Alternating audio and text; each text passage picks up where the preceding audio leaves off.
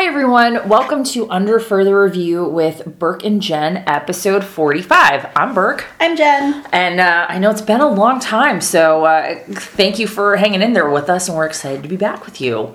Um, so, over the past couple of weeks, there's a lot of um, sports and celebrity legal news going on. So, I think we want to dive right in with um, a discussion about a new law that was just passed um, just a couple days ago that eliminates minimum wage protections for minor league baseball players. Yes, so included in the 1.3 trillion dollar spending bill that um, Trump signed into law that was passed by both houses of Congress. Um, it includes an exemption for minor league baseball to pay their players basically federal minimum wage. So minor league baseball players make as little as $1,100 per month.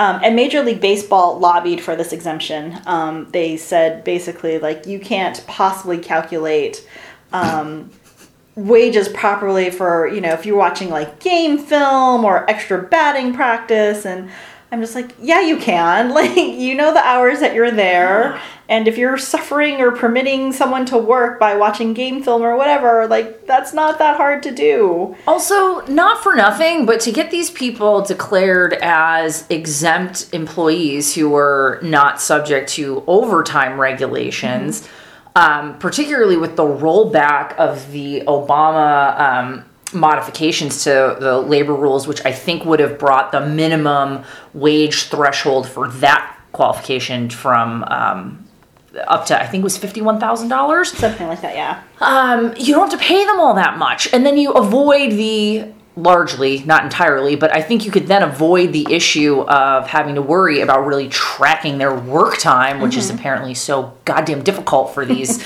teams.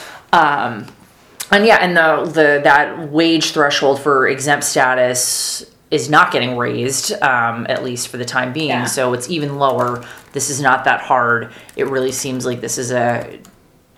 I hesitate to use the word discriminatory because being a minor league baseball player is not a uh, Protected stat- protected status. yeah, um, but still, I mean, this is so targeted for a now minor league teams probably don't make a ton of money, but most of them are funded by their major, Major league league. affiliates. Mm-hmm. So like this is a billion dollar industry where you're screwing over some of the lowest paid people in the industry. It just seems terrible and unfair Yeah. and without justification. Like I don't their rationale for needing this elimination of this protection is falling very flat with me. Yes, well, especially when um, you know you're saying that people who who work at Walmart or other giant corporations in America make federal minimum wage, Right. And you're just saying that like minor league baseball again who's backed by major league baseball can't get it together to figure out how to pay someone $7.25 an hour yeah. like that's ridiculous. So, um, minor league baseball players, as I said at the beginning, make as little as eleven hundred dollars per month and up to twenty one hundred dollars during the season, which can be as long as like three months. So even breaking down the eleven hundred dollars per month, it's super sad. Uh, assuming a 40 hour work week, which I'm sure they work way more than that, um, that comes out to $6.88 an hour. Yeah. pay everybody two grand a month. Mm-hmm. This is this is not that difficult. Yeah, the FLSA uh, salary threshold for exempt uh, versus non-exempt is forty-seven thousand four hundred and seventy-six dollars. So a little over two grand a month. Yeah. Um, and I've not researched. I've I've looked at the other tests for um, defining exempt status, in not in the context of baseball players, but I have to believe that they're they could find themselves qualified as a professional employee who's not subject to overtime rules, uh, which I think that's what those the complications you're talking about speak to. It's the idea of like when do they hit their 40 hours a week and when do we need to start paying them time and a half. Um, but if you're not paying them time and a half if they're exempt employees, then who who cares about how much how well you track their hours? I suppose except that you can make an argument that if they're actually working 80 hours a week and you're only paying them as if they work 40, then they're not really making minimum wage. But um, Yeah, but I mean, I just don't understand like how difficult it is to track because even if They're all have- together, right? Yeah, they're all together. You come in, you do BP, you like shag balls in the outfield. You either stick around for a game or you don't. I mean, I guess there's like the travel time, but like there are other industries that deal with this too. It's not just them, like traveling salespeople. Like, how do they clock their travel time? It's, so this is not of a such a unique situation that it's impossible for them to be like, oh no, these are the hours that you work per week. Right. And I also wonder why it is. So both the NBA and the NHL have minor league teams um, in the United States. They must have the same issue in terms of like work time versus not work time and having to pay all this money, except this particular act is aimed at baseball players. Yeah. Um, it's referred to as the Save America's Pastime Act. You can save America's pastime by making games not so freaking long. seriously um so yeah the the actual law um, exempts from minimum wage um, any quote any employee employed to play baseball who is compensated pursuant to a contract that provides for a weekly salary for services performed during the league's championship season but not spring training or the off season at a rate that is not less than a weekly salary equal to the minimum wage for a work week of 40 hours, irrespective of the number, number of hours the employee devotes to baseball related activities. Um, and apparently, According to a lawyer for minor league baseball players, this did not go through a regular committee process. Shocking Yeah. with the current Congress, um, and it was all done in a very secret and rushed manner. Um, Major League Baseball spent $1.32 million on lobbying expenses over the past two full calendar years, which is up from $330,000 in 2015. Uh, so Take that money, pay your players. yeah, seriously. I mean, this is not.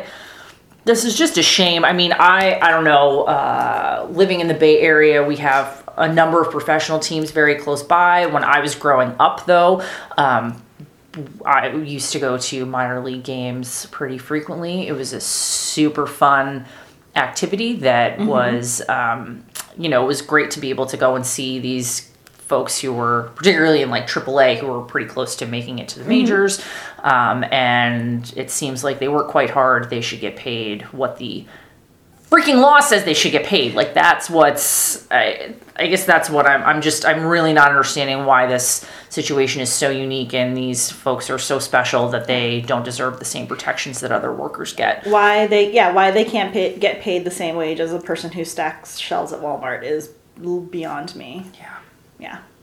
Because even if paying, even if playing sports as a career is a privilege, which I firmly believe that it is, you should still be able to pay your rent and like buy groceries. Yeah. Because at six dollars and eighty eight cents an hour, I don't think that you're really doing that. No. You really are not doing that at seven dollars and twenty five cents an hour either. But that's probably a discussion for another day. Right, because some of these, I mean, some of these minor league teams, yeah, are in the middle of nowhere. But mm-hmm. you know, there's a team in Fresno, and Fresno, Sacramento. It's lower cost than San Francisco, but it's not cheap by any stretch. And yeah, Sacramento. Um, There's the San Jose Giants, right? oh, right, yeah. Yeah. so many. Um, so yeah, this is this just seems extremely unfair. I mean, extremely it seems unfair and um, It without a real really petty, rationale. yeah. yeah. Yeah. Who, what minor league baseball player pissed somebody off that? Um, since we do seem to now have a uh, legislature run by pettiness, so It's very true.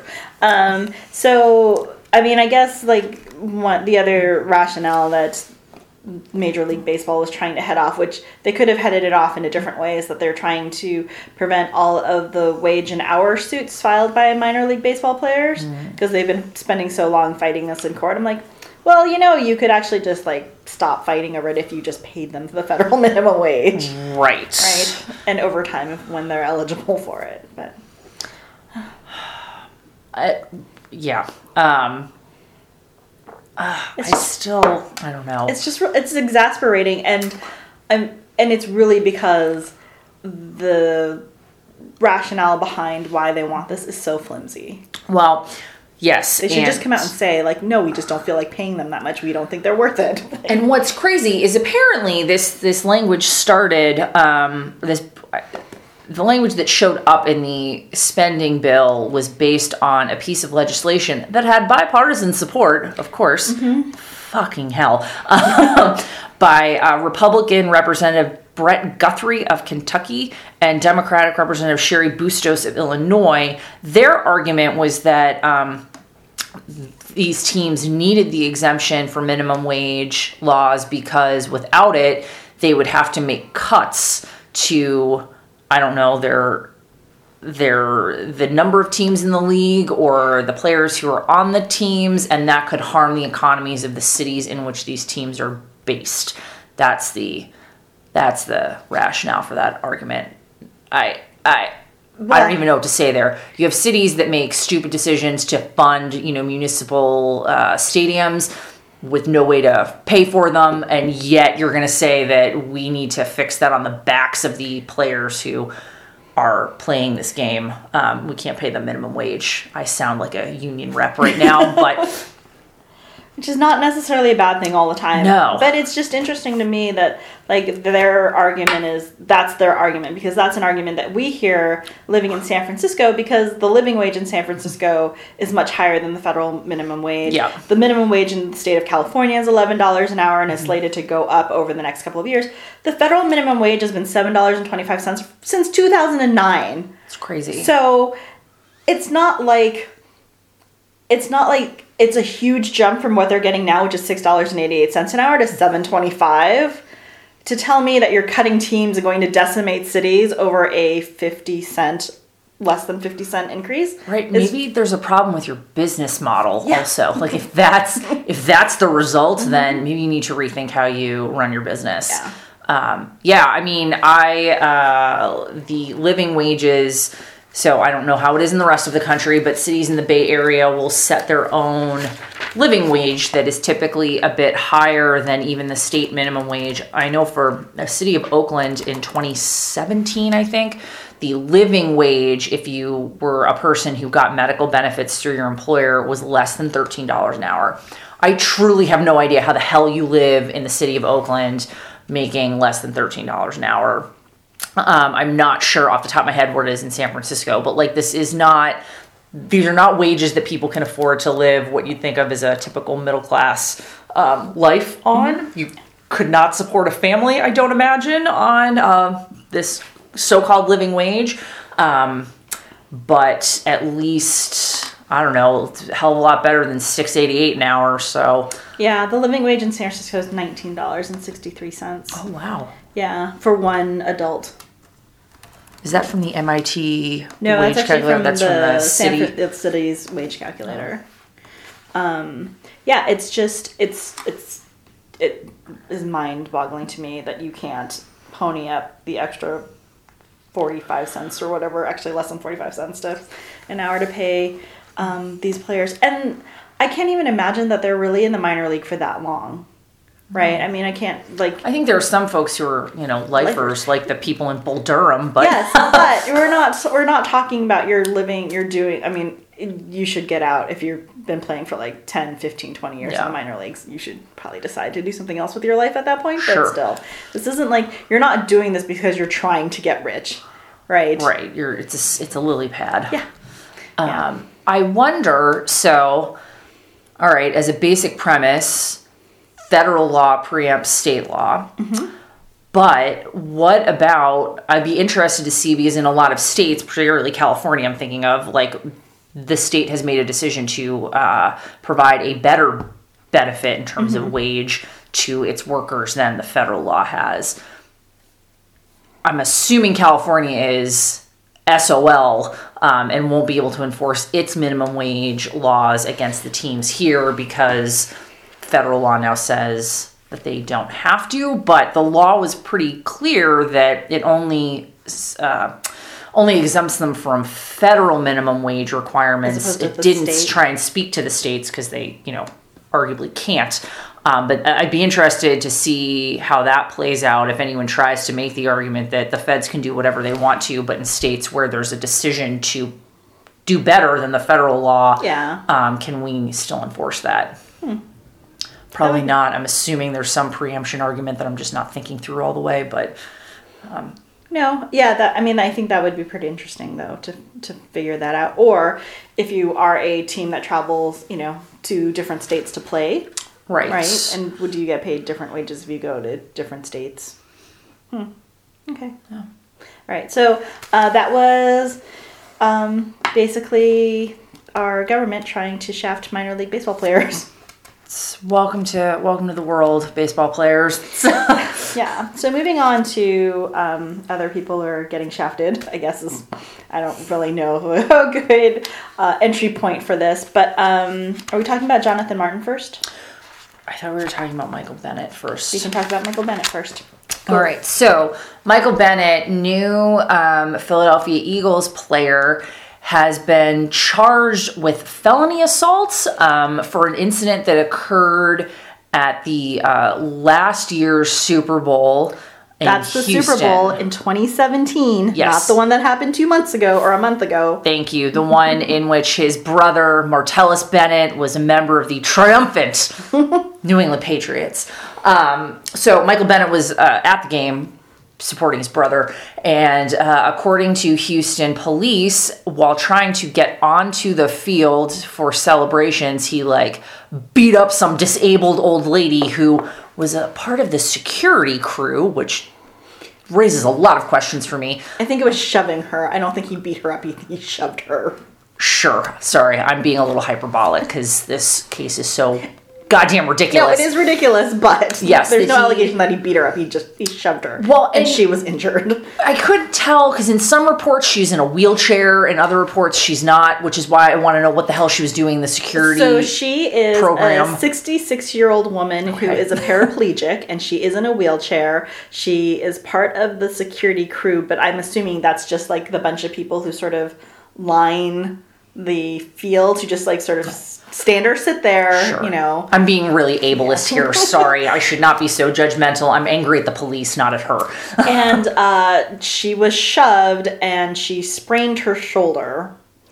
And as a person in a wheelchair, I'm sure having your shoulders work is kind of a big deal, but How hard did he shove her? I'm like not I don't know. sure. All- eggshell plaintiffs, I don't know. Sure. All this is to say, though, that it's been 14 months since this incident. Michael Bennett has been a very vocal um, uh, critic of police brutality uh, over the past 14 months, um, give or take. And uh, so the timing of this is a bit suspicious. Allegedly, the the assault I'm using air quotes there um, was caught on video, except no one can locate the video, and so they're basing these charges off of the recollection of a police officer who uh, didn't, for whatever reason, chose not to do anything about the whole situation At the um, time. At the time.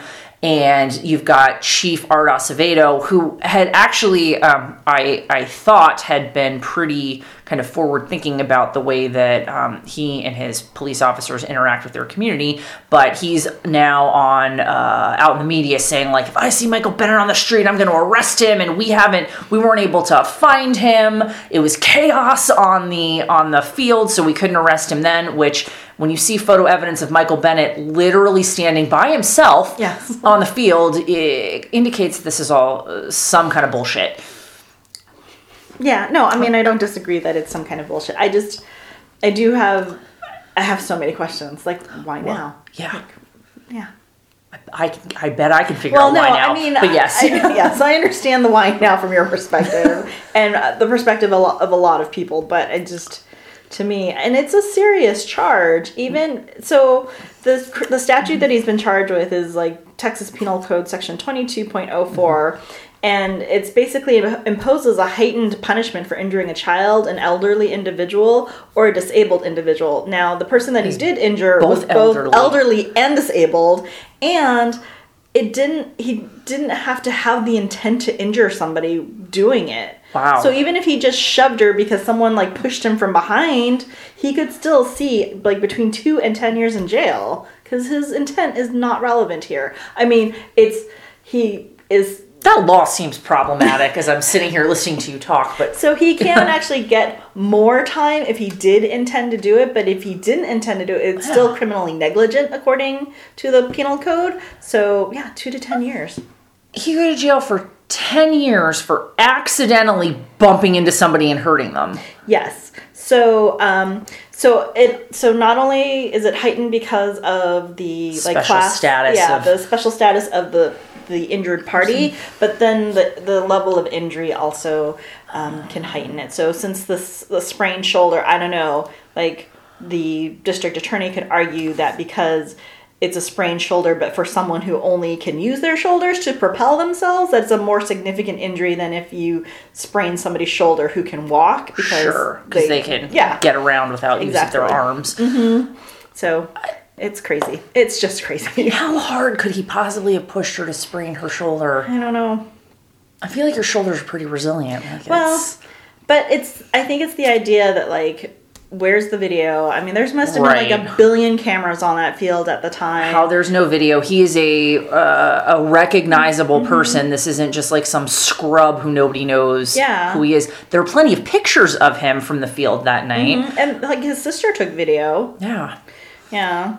So it was a grand jury who decided to move forward with um, indictment. Okay. Yeah, I'm just I'm No, just giving you're- you, yes. just, just giving you the information. I'm not rendering judgment. I'm just I'm giving- rendering judgment. yeah. This stinks. There's her something face was very wrong here.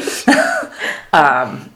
Well, it'll be. I don't know that I've seen a response from Michael Bennett about this, uh, he said or did that I just miss it? uh, he said that he would turn himself in um because he lives in Hawaii, so like as soon as he hits the Oh. mainland, he's gonna turn himself in, um, and then just probably try to figure it out, right? this is the um, second sort of recent incident between Michael Bennett and the police, which uh, Bennett had been a uh, supporter of Colin Kaepernick's, had taken a knee throughout the season, and was arrested in Las Vegas, if I'm remembering correctly. Um, seemingly with not a lot of justification and was arrested in a rather aggressive manner earlier, um, I guess in 2017, and came out um, with, again, pretty harsh criticism of the police in that situation. Um, so, with all of that in mind, it does, I guess to me, the fact that there's no video, in spite of this being one of the most photographed and filmed events of the year um, that at least according to the publicly sh- uh, disclosed information you know we're taking the word of some random police officer who didn't do anything about it at the time that he witnessed this terrible assault of a disabled elderly woman um, it just and the fact that michael bennett is a uh, very vocal critic of, of the police um, makes this whole thing seem awfully suspicious to me. But uh, I guess we will see if it actually, if it goes to a, a jury of Mr. Bennett's peers in a public trial, um, what the what evidence the prosecutor has and Yeah. how this um, is going to play out. But at least based on what we know now, it seems really suspicious. I'm I'm more struck by the fact that like the um the, the sheriff or the chief of police Chief uh, Chief Acevedo, yeah, yeah, chief that he had such harsh words for Bennett yeah. like it seemed really disproportionate to what happened. Um, so the woman uh, who was injured allegedly um, she's a 66 year old paraplegic woman 65 at the time of the incident. Too bad she wasn't 64 um, she wouldn't have qualified as elderly whom bennett allegedly shoved and caused bodily harm. She is paralyzed from the mid chest um, and rides a wheelchair weighing approximately 800 pounds. So maybe it was like I don't know if she fell over, fell over. But see, even if I she mean, if fell she fell over, over, she would be dead. Wouldn't the I mean- wheelchair have crushed her? I mean, yeah, I mean, if she fell over, I would imagine that the cop that was standing nearby would have, you know, done something about it. well, yeah, that I guess is what seems particularly strange to me is that if a police officer observes a, um, well, observes anybody being assaulted, like, what the fuck was he doing? Why didn't he arrest him then? Or, you know, step in somehow? Um, I, yeah, I just, the whole thing it just it stinks. I've realized I've repeated myself um, a number of times, but I agree with you to your point about the chief seeming to have a real overreaction to this Yeah. whole situation. I don't know, people get shoved around all the time. It's not great. It's not how we should be proceeding in civil society. But like, even assuming he did what they say he did, why is the police chief, you know, screaming, yelling about how he's going to arrest him on sight? Yeah, or just yeah, or threatening him, you know, like doing a lot of chest pounding over this. It just doesn't make any sense. It really doesn't make any sense. No, and I think I will say, not that this incident has anything to do with sports, but um, these comments stand in stark contrast to the way that the police chief of Austin, um, where I believe Chief Acevedo used to work, um, spoke about the uh, the serial bomber who killed a bunch of people and injured a bunch of folks in Austin, um, largely people of color, uh, and talking about how he's just a challenged kid who was really struggling and oh he didn't hate anybody he was just depressed and troubled.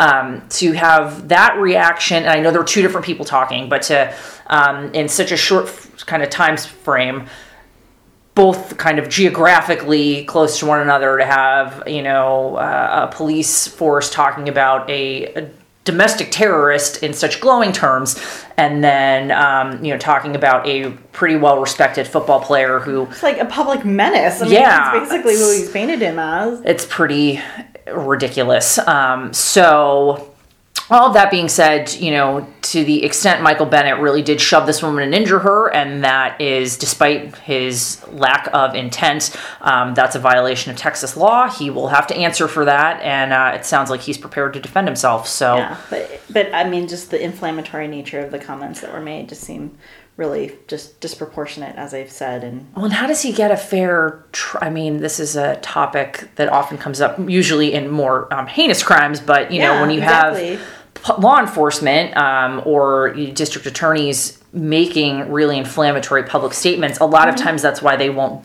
do that yeah uh, because it becomes challenging to yeah. seat a jury mm-hmm. um, or to ensure that someone's going to get a fair trial yeah. so um, i don't i don't know what chief acevedo was thinking but um, yeah i don't know uh, they did say or at least according to an article I read, mm-hmm. that part of the reason why this took so long to come um, to light, or at least have the charge, is that they were busy with uh, Hurricane Harvey. I mean, which, yeah, okay. But that still doesn't explain why the police officer who witnessed this didn't arrest Michael Bennett for assault then and there. Yeah, he didn't file his police report until May 2017, which is four months after the Super Bowl. And before Hurricane Harvey, I think. Yeah, but they're saying that like so oh, he submitted his report to the major assault unit, and that that took time for the investigation. That seems weird, but okay. Yeah. So, uh, as we were saying at the beginning of that, uh, Michael Bennett is now a member of the like championship Philadelphia Eagles. And his brother, just Martellus, just retired from the uh, six-time champion New England Patriots uh, to go be like make movies and do creative things. So uh, he's a real fun Instagram follow. Mm-hmm. But Martellus is not what we're talking about now. Michael playing for the Eagles, which mm-hmm. brings us to our next big story of the week. Um, rapper Meek Mill and his uh, seemingly. I don't know what the word I want to use to describe his most recent prison sentences. Dis- I guess disproportionate. It's kind of the theme of the day. Yes. disproportionate to his offense. Um, Meek Mill, the Meek Mill's connection to Philadelphia, and the reason we're trying to draw that inartful segue um, is bad job. Yeah, um, he is from Philadelphia, and the um, Eagles used his music um, to run out to the field mm-hmm. to there's a lot of prepositions there at the Super Bowl and also played his music in the locker room after they won. Um, and Meek Mill uh, was originally charged and convicted with um, holding a or being in possession of an illegal firearm back when he was like 18 years old. Yeah, this was like 10 years ago or something. Yes, like very long time ago. Meek Mill is now um, 30 and has been on probation ever since he was first convicted of this gun crime. Now, my understanding is that he was in possession of an illegal firearm. He didn't shoot anyone, no one was hurt. It was just a possession issue. Um, nonetheless, this man has been on probation for like 10, 10 years. years His probation actually, yeah, it was me. extended, right? Because Right, because he got arrested for getting to a fight at the St. Louis airport, maybe. I could be confusing his uh, alleged crimes.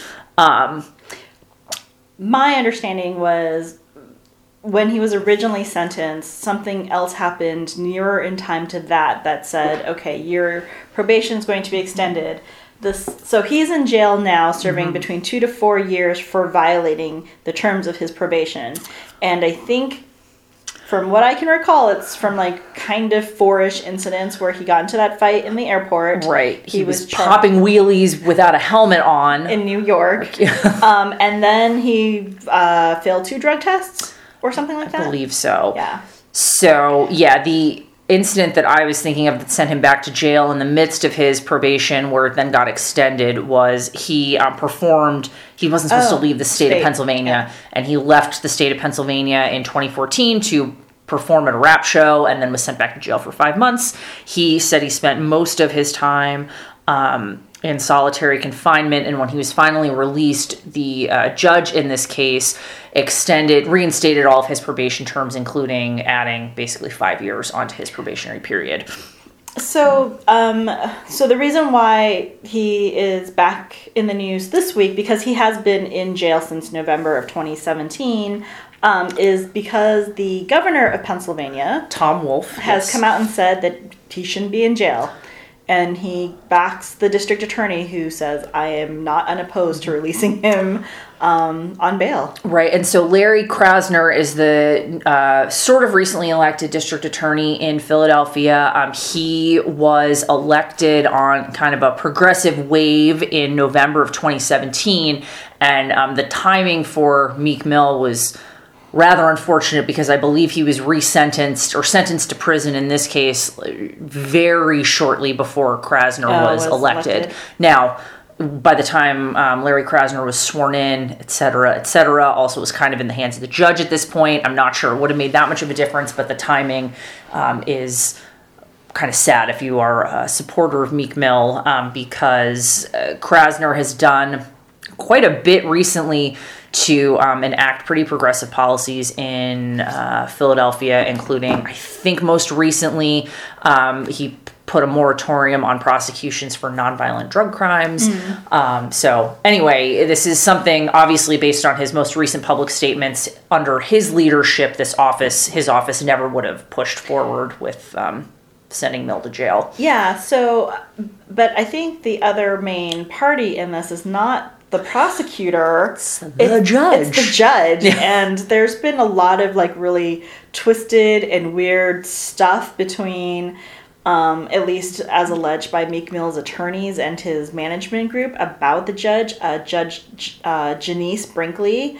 Um, She has had to hire her own attorney to basically defend her in the press against allegations that she is she tried to inappropriately infiltrate Meek Mill's career and trying to I- don't know if it was extort money from him or like, you know, essentially like favors in exchange for fame. It's just it's just really weird.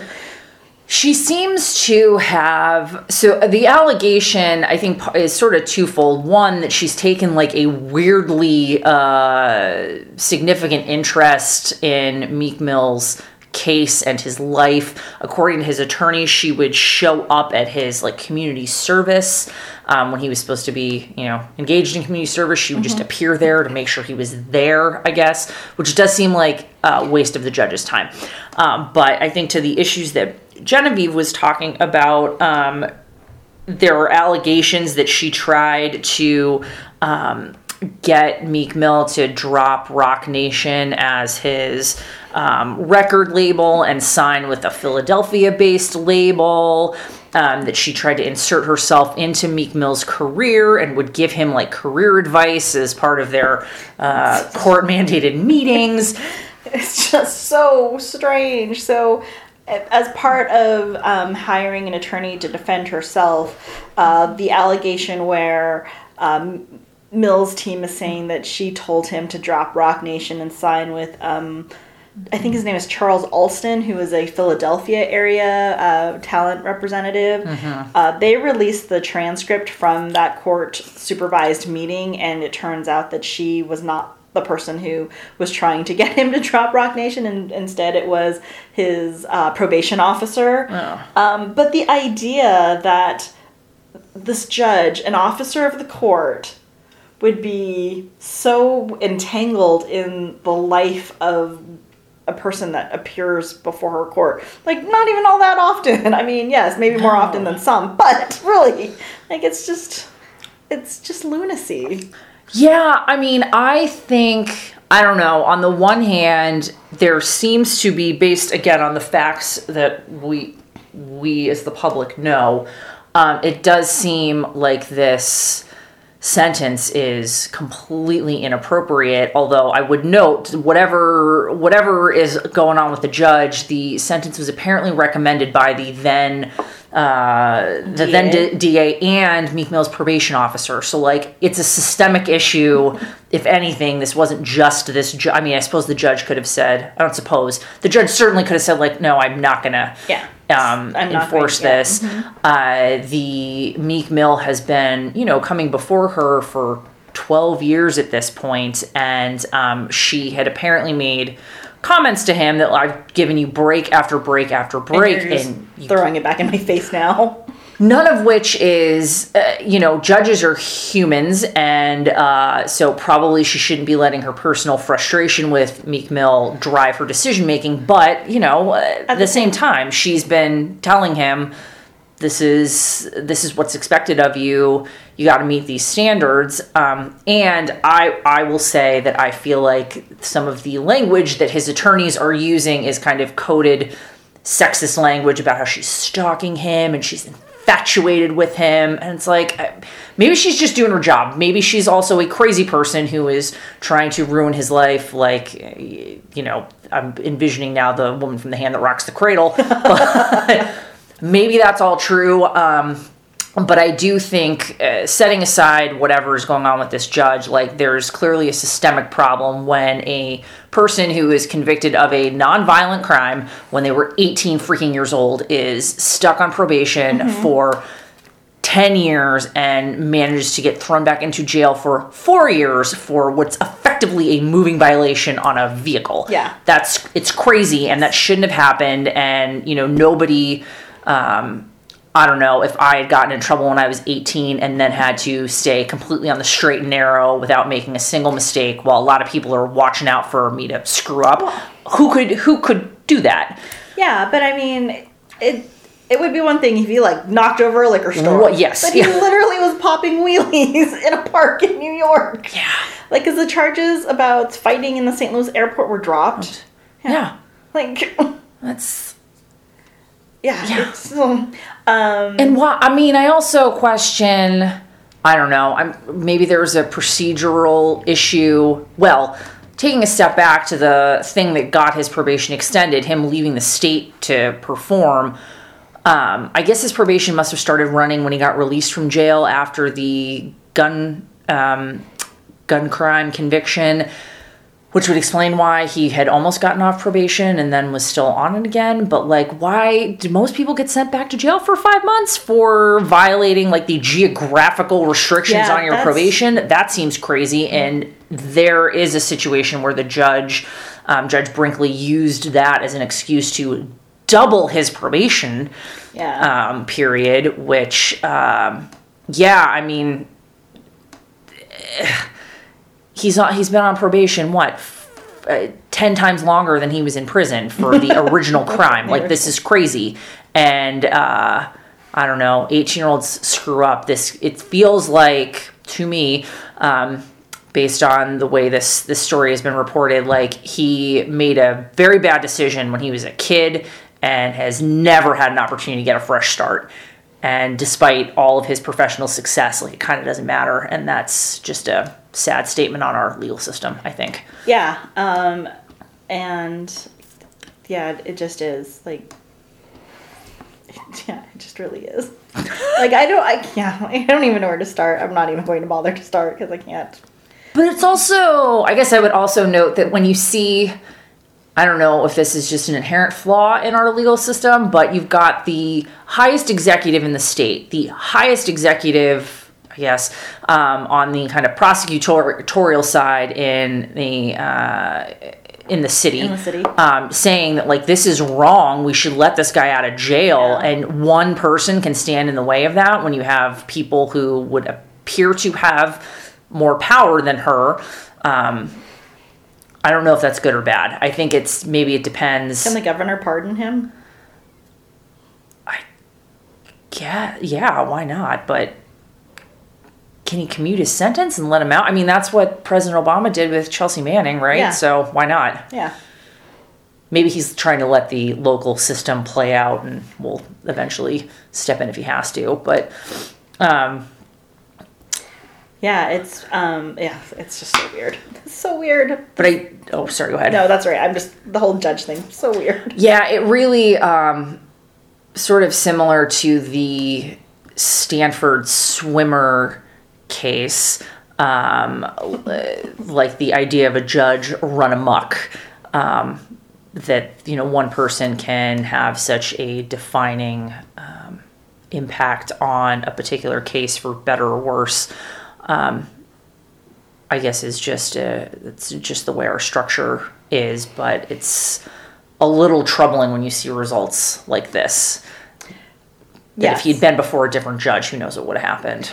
Yeah, I'm I'm a little leery about I'm not saying that our judiciary is infallible because it certainly is. Sure. But at this particular point in our nation's history, I feel like that's really the only branch that's standing up for what is actually right and about like American values and things like that. So I'm like, "Well, Yeah, I think I guess we can't let uh, a couple of bad actors totally upend the system. But um, when we get to a place where we can have a, uh, we, we have less acute concerns about the loss of our democracy and a, uh march towards authoritarianism, then this is um, something I feel like should be uh, a discussion point. Yeah. Oh no, no, that's totally true.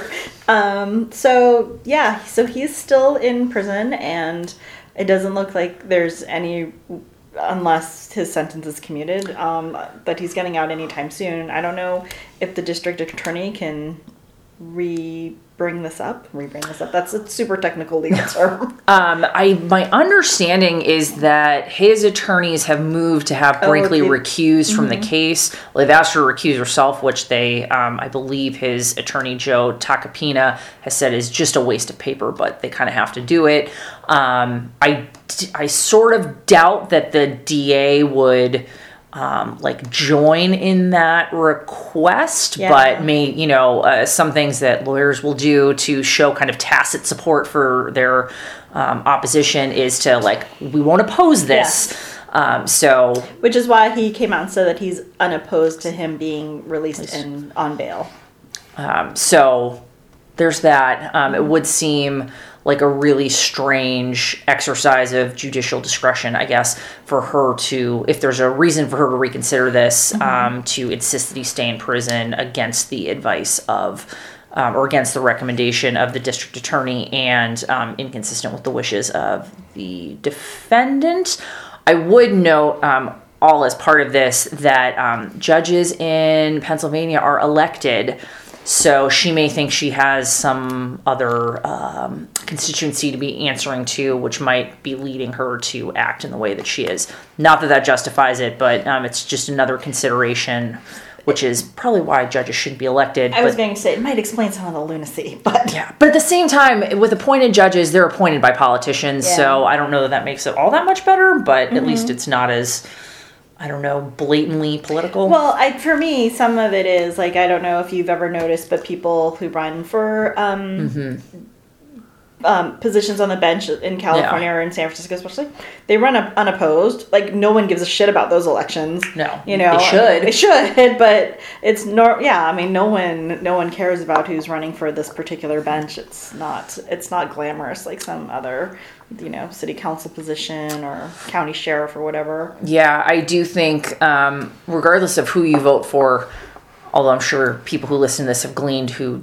uh, Genevieve and I would largely vote for, um, getting out and voting in local elections because it is these local judges, local prosecutors um, are the folks who are setting the rules that are most likely to impact your day to day life and the lives of your fellow community members. Um, so, making sure you know what their positions are and um, what kind of policies they support is really important. So, um, be educated citizens and uh, and go out and vote. Yep. Otherwise, you end up with people like Judge Brinkley, who st- apparently stalks criminals, or maybe not. Who knows? It's Yeah, who knows? Um, so that's Meek Mill. We had promised that we were going to be talking about him for ages, and Yes, yay, and- we finally did it. yeah, we did. I feel like we could have done a little more research. So sorry, folks, you've been waiting that waiting for that for a long time, but here we are. Um, so our last big story is about Katy Perry, and this story probably caught people's eyes a few weeks ago when one of the nuns in who is in a legal battle with Katy Perry died in the courtroom or died like outside the courtroom. She had a heart attack. She was like 90 something years old to be fair. But uh, just to Katy Perry didn't kill a nun. well, I am mean- sure the nun would disagree. Sure. So, uh, just to back up and give you the background on this, um, there is a piece of property. It is uh, a very lovely property in Uh, Los Feliz. in Los Angeles. It's a breathtaking Mediterranean style villa perched on eight acres on Tony Hilltops in yes, with a fountain, a pool, and commanding views of the San Gabriel Valley. so How the hell are some nuns living up in this place? This is crazy. so the property was built in 19 the buildings on the property were built in 1927 the sisters of the i want to say what are they um I'm the sure order not the little sisters of the poor. no the order of the sisters of the most holy and immaculate heart of the blessed virgin mary Whoa. pool their monies together in about the 19 early 1970s and bought this property from the then owner for like $600,000. They pooled the money that they earned being educators in the Los Angeles area and bought this property for probably well, it looks sounds like peanuts because it was $600,000, 8 Yeah. acres in LA. Um so they have used this as like their spiritual home for the last 46 years. Um, there are there were uh, five nuns left of this order, and there has been a dispute about who actually owns the or owns the property, whether it's owned by the sisters or it's owned by the Archdiocese of Los Angeles. Um, at some point, there was a decision made that the property would be sold. Yeah. And according to the Archdiocese, they had the support of the majority of the nuns to sell the property, which they did, and they sold it to Katy Perry for like $8 million cash. Um, two nuns, um, Sister Rita um, and Catherine Rose, have said that they are the rightful owners of the property, and they did not want the property going to Katy Perry, and instead, like, turned around and tried to sell it. Tried to sell it to Dana Hollister, who is a restaurateur in Los Angeles. She's going to turn it into a boutique hotel. So, um, yeah, so there's been a lot of back and forth and a lot of legal action. There was um, a jury trial, and the jury found against Hollister and said that you know it was the archbishop or the archdiocese had the right to sell it. Um, and there's been some weird stuff about whether or not the archdiocese had the okay to sell it because selling property over 7.5 million dollars requires the okay from the Vatican, um, and maybe they didn't get the official stamp. But it, I think it's kind of interesting. Sister Rita, who you know is one of the two nuns who were opposed to selling it to Katy Perry, has basically come out and said, like, I don't really like Katy Perry. I don't think she could. She should always get what she wants, and like that's why we're fighting this. Like, we've seen her videos and we don't agree with her viewpoints on things, and so that's why we're gonna sell it to this other lady who's gonna turn it into a hotel. Like, Yeah, that seems really like flimsy uh, rationale to undo this real estate deal. I and I I was not sure I understand what the argument is that the archdiocese actually owns the property. Is it that they had to contribute to the upkeep of the place, or is it the idea that like all the nuns' property is actually property of the archdiocese. So there might be an argument that the nuns' property would be property of the archdiocese, but I think that um, the the three other nuns said Uh-huh. that like might have said that Oh, the archdiocese yeah can do what they want with Yes, it. because the most of the nuns don't actually live on this property anymore. It's full of stairs. It's on a hill, And they're oldsters. Yes, they're oldsters, and they can't get around. The archdiocese actually pays for uh, rent and a, uh, a housekeeper and um, and the bills for the nuns. You know where they Oh, live wow. now, because a lot of them live in care homes because they're in their 80s and 90s. Yeah. Um, yikes. Well, it's sad that that lady died in court. Yeah, I'm trying Um, to find her name because I want to be able to um, pay proper tribute to her. To the obstructionist nun who wants to make sure Katy Perry doesn't always get what she wants, even though she paid $8 million in cash Yeah, for it. uh, Sister Catherine Rose Holzman collapsed and died during a court proceeding in downtown LA. Yikes. Yes, Um, she was 80. Sorry, I thought she was 90. She was 80. Yeah. I don't know. So it, you know, it's an ongoing legal saga. It, don't I don't know who is going to end up with it because Sister Rita, the living um, person who opposes this, she set up a GoFundMe page to help pay for um, her legal fees in trying to oppose the archdiocese, and she's afraid that the archbishop is going to retaliate against her because she's being such a vocal member in opposition. I, I mean, I, I don't know. So I guess are the setting aside the sort of uh, salacious nature of this whole the, the claims in the dead nun. Um, I guess the issues are one. Did the archdiocese have the right to sell this? Period. Yeah. Two. Did the archdiocese do everything it was supposed to to effectuate the sale if it did have the right. Yeah. to sell it? Um, and if the answer to those two questions are yes, then it would seem like Katy Perry should win. Mm-hmm. If the answer to the first question is yes, and the answer to the second question is no, you'd think they would just need to then get the. They would still be the ones who have the right to sell it, so they'll go get the Vatican to sign off on it and move Yeah. forward. Um, but if the Archdiocese never had the right to sell it in the first place, then I guess the question becomes is the sale to Dana Hollister effective? And my understanding is that the terms of that sale were kind of so squishy as to not be a real agreement. Yeah, so uh, it was a jury trial that was held last year, and the jury basically found that um, Hollister had taken advantage of the elderly nuns, which Sister Rita denied. Uh, the nun signed the property over to Hollister for a payment of $44,000, and Hollister agreed to pay $9.9 million over the next three years. But the archdiocese argued successfully that the promissory note was non binding and therefore fraudulent. Forty-four thousand dollars for a ten million dollar property. Yeah, How did she think she was going to get away with that? I'm not really sure. Uh, Sister Rita said the jury never heard their story, and she would have liked to have heard that she would like to have been able to tell that story. Why- But I don't know why. why not? Yeah, because I mean, Dana Hollister was a party involved. I don't know why she wouldn't have trucked the nuns up on the stand and said, Yeah. "I didn't take advantage of them. They will very Look, they're willing- great." yes." Like they they saw my vision for this boutique hotel and they loved it. I mean, like, what was to stop them from telling their side of the story? That seems very fishy. That does. It's a lot of. I feel like we are asking more questions than we're answering this week, but uh, it's just a lot of food for thought.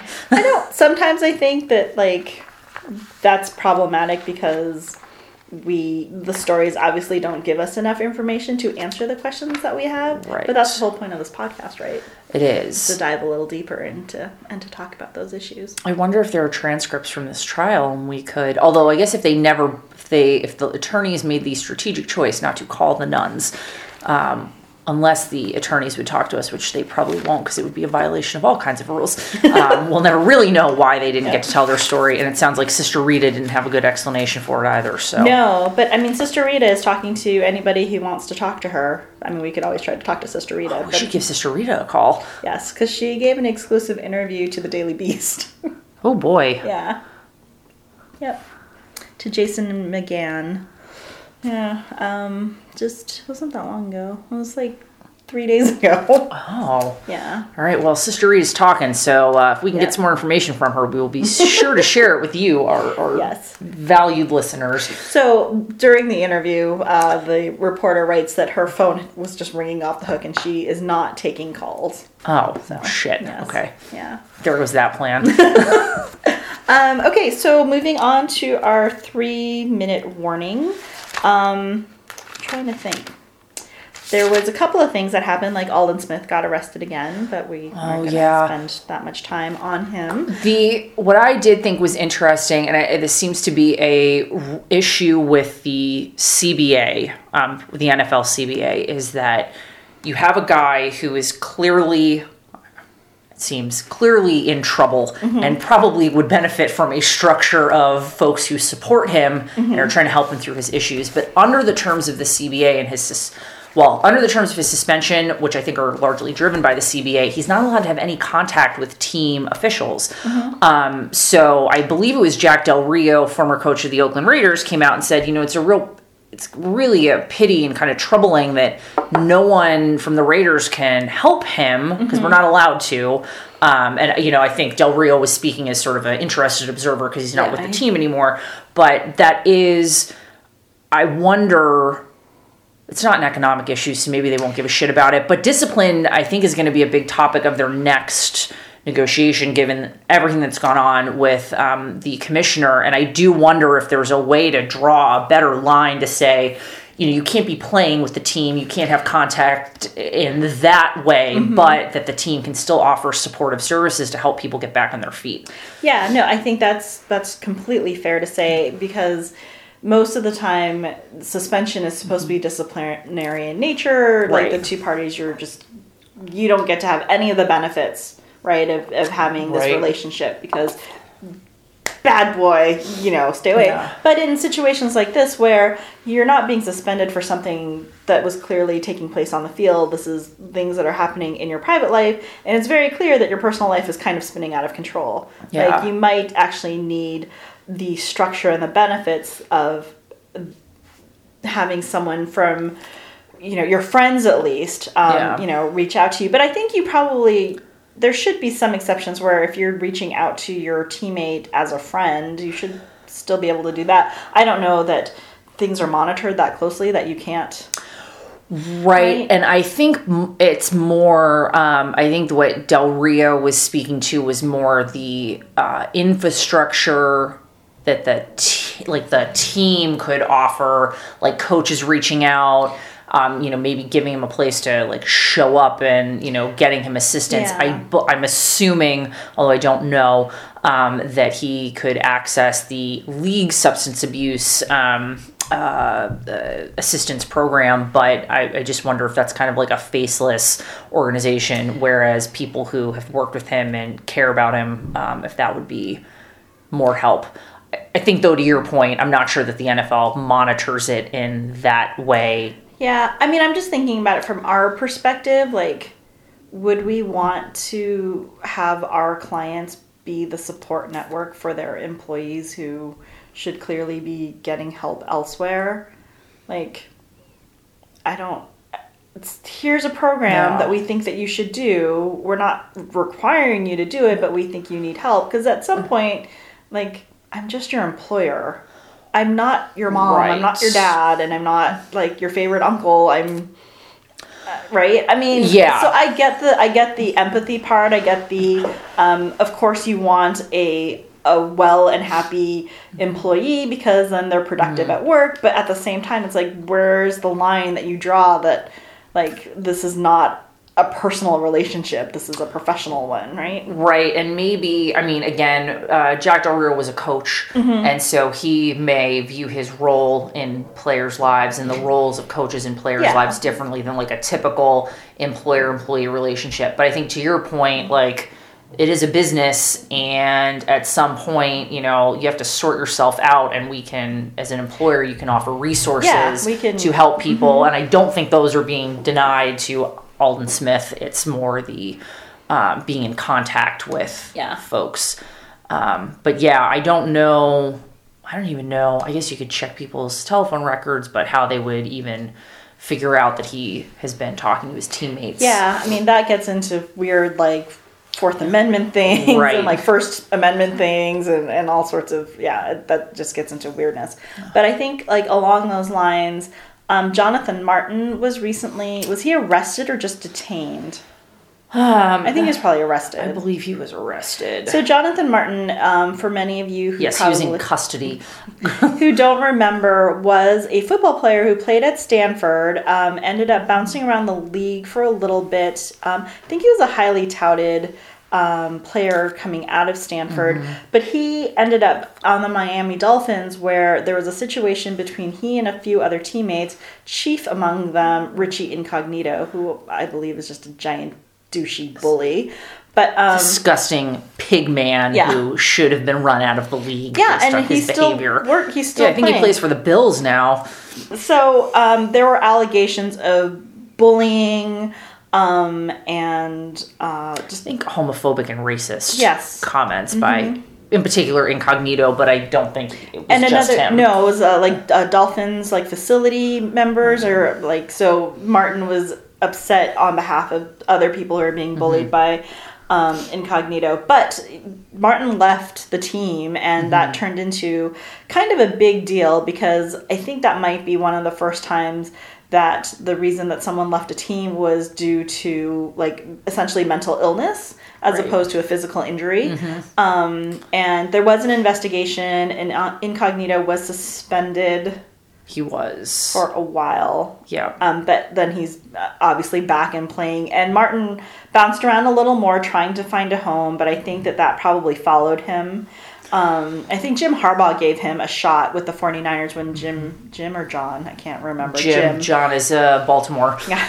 Uh, when he was the coach of the 49ers because he um, because Martin played for him while he was at Stanford, uh, but he left the league um, a few years ago and went back to Stanford, got his degree, and then tried to become a motivational speaker. But uh, he had an episode recently on Instagram where he basically called out Incognito and Maurkice Pouncey by name, uh, had like pictures of firearms, and then also called out his high school, Harvard Westlake Yes, in, in, Los, Angeles.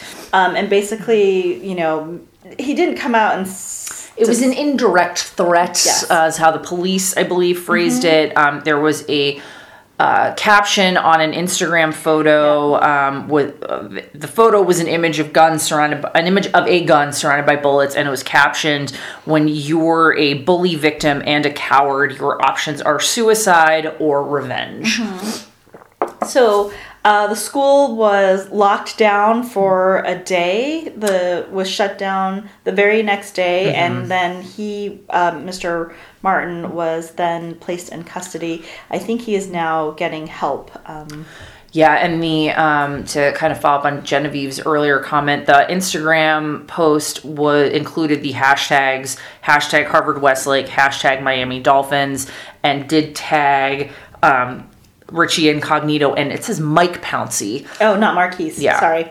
Sorry, Maurkice. I didn't mean to drag you into this. Um, and Mar- two other folks, James Dunleavy and TJ Taylor, whose names don't ring bells for me, but perhaps they were either high school classmates or um, teammates of Jonathan Martin, who he was um, attempting to send a yeah, scary high- message yeah, to. two high school classmates. Um, yeah. So, um, so I, I mean, I'm assuming that the help that he's getting now is not through the league, I right? would- yeah, I would assume so.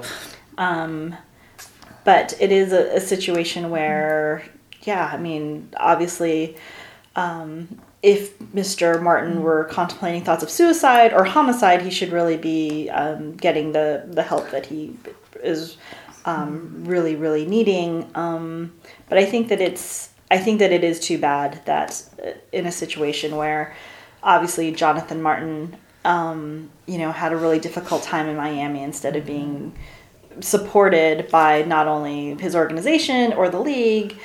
Um, he felt that he didn't have a place there. Yet there's a place for fucking awful people like Richie Incognito. Yeah. Um, and I do I think it's interesting now acknowledging the um, obvious and less obvious differences between Jonathan Martin and Kevin Love, but to be five years out from um, what And happened DeMar to DeRozan. Jonathan Martin, um, yeah, and see that you know Kevin Love is in a position where he can write you know a players or have written for him a uh, players Tribune. Might have written it. We don't know. Aren't they as told bys a lot of them, or do Oh. they? Anyway, that's not totally relevant to what I was um, saying, but uh, but you know, Kevin Love can come out publicly talking about his anxiety attacks and dealing with anxiety, and you know, other athletes can come forward and talk about their um, uh, dealing with being depressed, and it's not seen as uh, it's it's I think it is continues to be stigmatized, but less so. Um, and you know, I think it it seems like I'm not a psychologist, and I've I don't know Jonathan Martin. It seems like his uh, depression and anxiety are things he's been dealing with since middle school. Eh, I should say it doesn't seem that way. That's what he has shared with his parents in text messages that were part of. Uh, the um, 144 page investigation into what happened to him when he was with the Dolphins. Um, so these are problems that he probably should have been getting help for a long time ago, and um, he has a has a tough road ahead of him. But to see more openness in professional sports leagues about talking about mental illness, um, I think is can only be considered a good thing. Yeah, um, and just to um, and just to sort of reiterate, like basketball has not always been that welcoming of people with social anxiety disorders because Royce White, um, who tried to play for the Houston Rockets, Yes, he was out of Iowa State, right? I remember him when he played in college. yeah, um, so they had some difficulties accommodating the the restrictions that he had. Um, because he couldn't fly, right? Yeah. That was his yeah, biggest issue. that was his yeah that was his biggest issue, um, and where you have you know he tried to play for the Celtics too. oh Yeah. Um, also not relevant to his mental health, but um, yeah so that that episode didn't happen that long ago so there has been a, a bit of a change in terms of how people um, respond to athletes with um, mental health issues um, and the NHL. Uh, oh God, it was a few summers ago. Suffered a well, the league didn't. The its players. Um, there were a series of players. Um, Wade Belak, Rick Rypien, and um, Derek Boogaard. Um, Derek Boogaard, they think may have been an accidental overdose, but Wade Belak and Rick Rypien um, both committed suicide, and um, they were known as kind of tough guys, fighters. Um, Rick Rypien had suffered from depression. Um, perhaps I don't know that their brains were analyzed, but all of that is to say that the NHL um, or NHL players have partnered with um, Bell Canada, which is one of the biggest phone companies up in Canada, um, for a day that supports mental health awareness. Um, they use the hashtag Bell Let's Talk on social media, um, but it's a it seems to be. I think there are a lot of concerns about the way that the Bell Let's Talk program is rolled out, but all of that is to say that um, and that league people are uh, do seem to be talking more about um, depression and mental illness because you know their friends are dead now Yeah. um, and left behind um, families, and it's a real it was a real tough summer I think for the NHL, kind of having to grapple with that.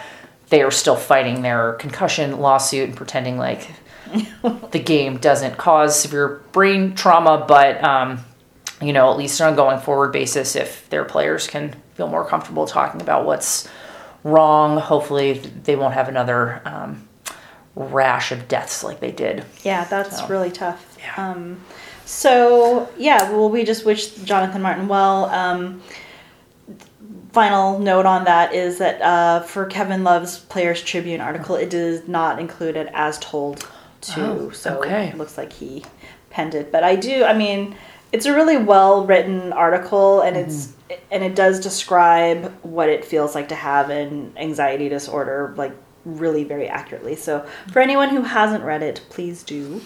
Um, I think we want to end on a cheery note today because, like, what we've been talking about is just some really depressing shit. So let's talk about Chevy Chase getting beat up. Yay!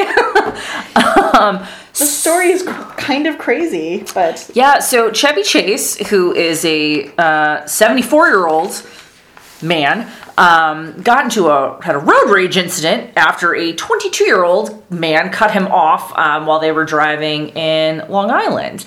Um, and he thought that his apparently Chase thought that his truck had been damaged. Um, so they pulled over. Chase and the guy who uh, was the other driver started fighting. Um, and then apparently the 22 year old kicked Chevy Chase in the shoulder.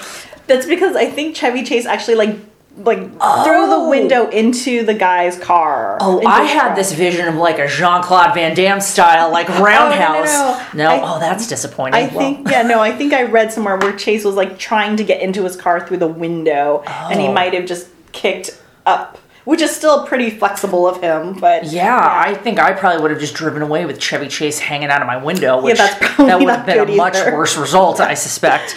Um, yeah, so the uh, the other driver said that he kicked Chase in self defense, claimed the comedian was trying to punch him. Ca- uh, Chevy Chase said that a passenger inside the car greet greeted him with an extended middle finger.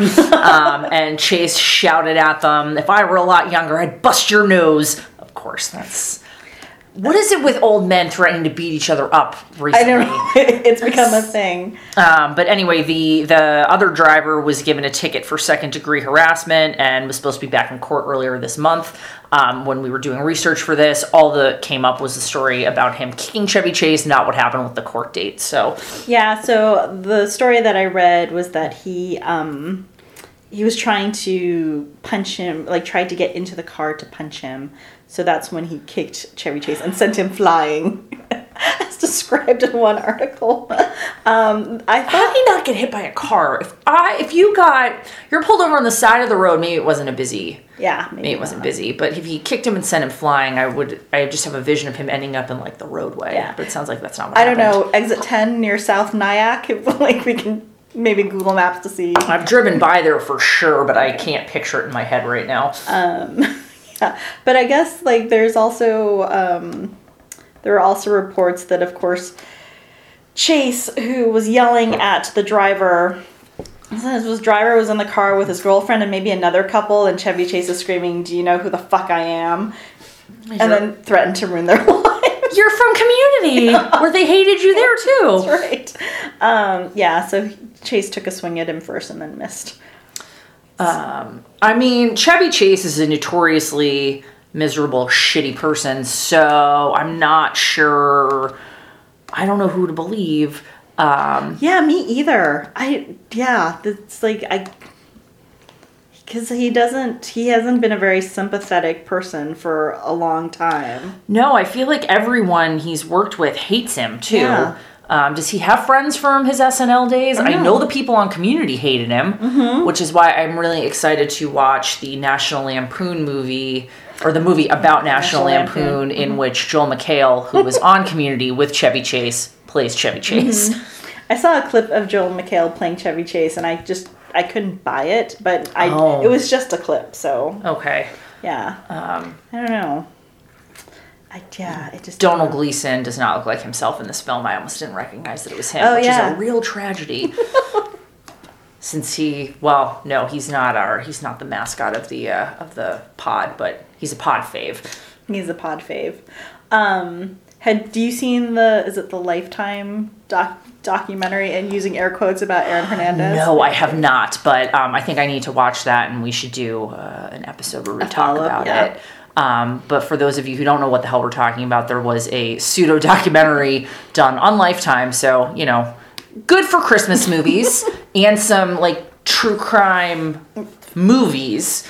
Don't know that that translates to like uh, news film. I don't know, um, but. Uh, it was about the Aaron Hernandez story and why it is that he actually killed a bunch of people and then killed himself. Yes. Um, quite salacious from what I've heard. Uh, but yeah, I will watch it. when you talk about it our next. Okay. We I only mentioned this because you know, as the mascot of our podcast, The I- Podfather, rest in peace, Aaron. Um, so that's it from us this week. We hope to be back with you on a more regular basis going forward. Um, thanks for hanging in there with us, and we will be back with you soon. Oh, and always, as always, if you want to get in touch with us, you can tweet at us um, or follow us on Twitter or Instagram at UFR underscore BG. You can check out our website under further review bg.com or um, email us at under further review.bg at gmail.com. Hope to hear from you, and thanks for listening. Bye. Bye.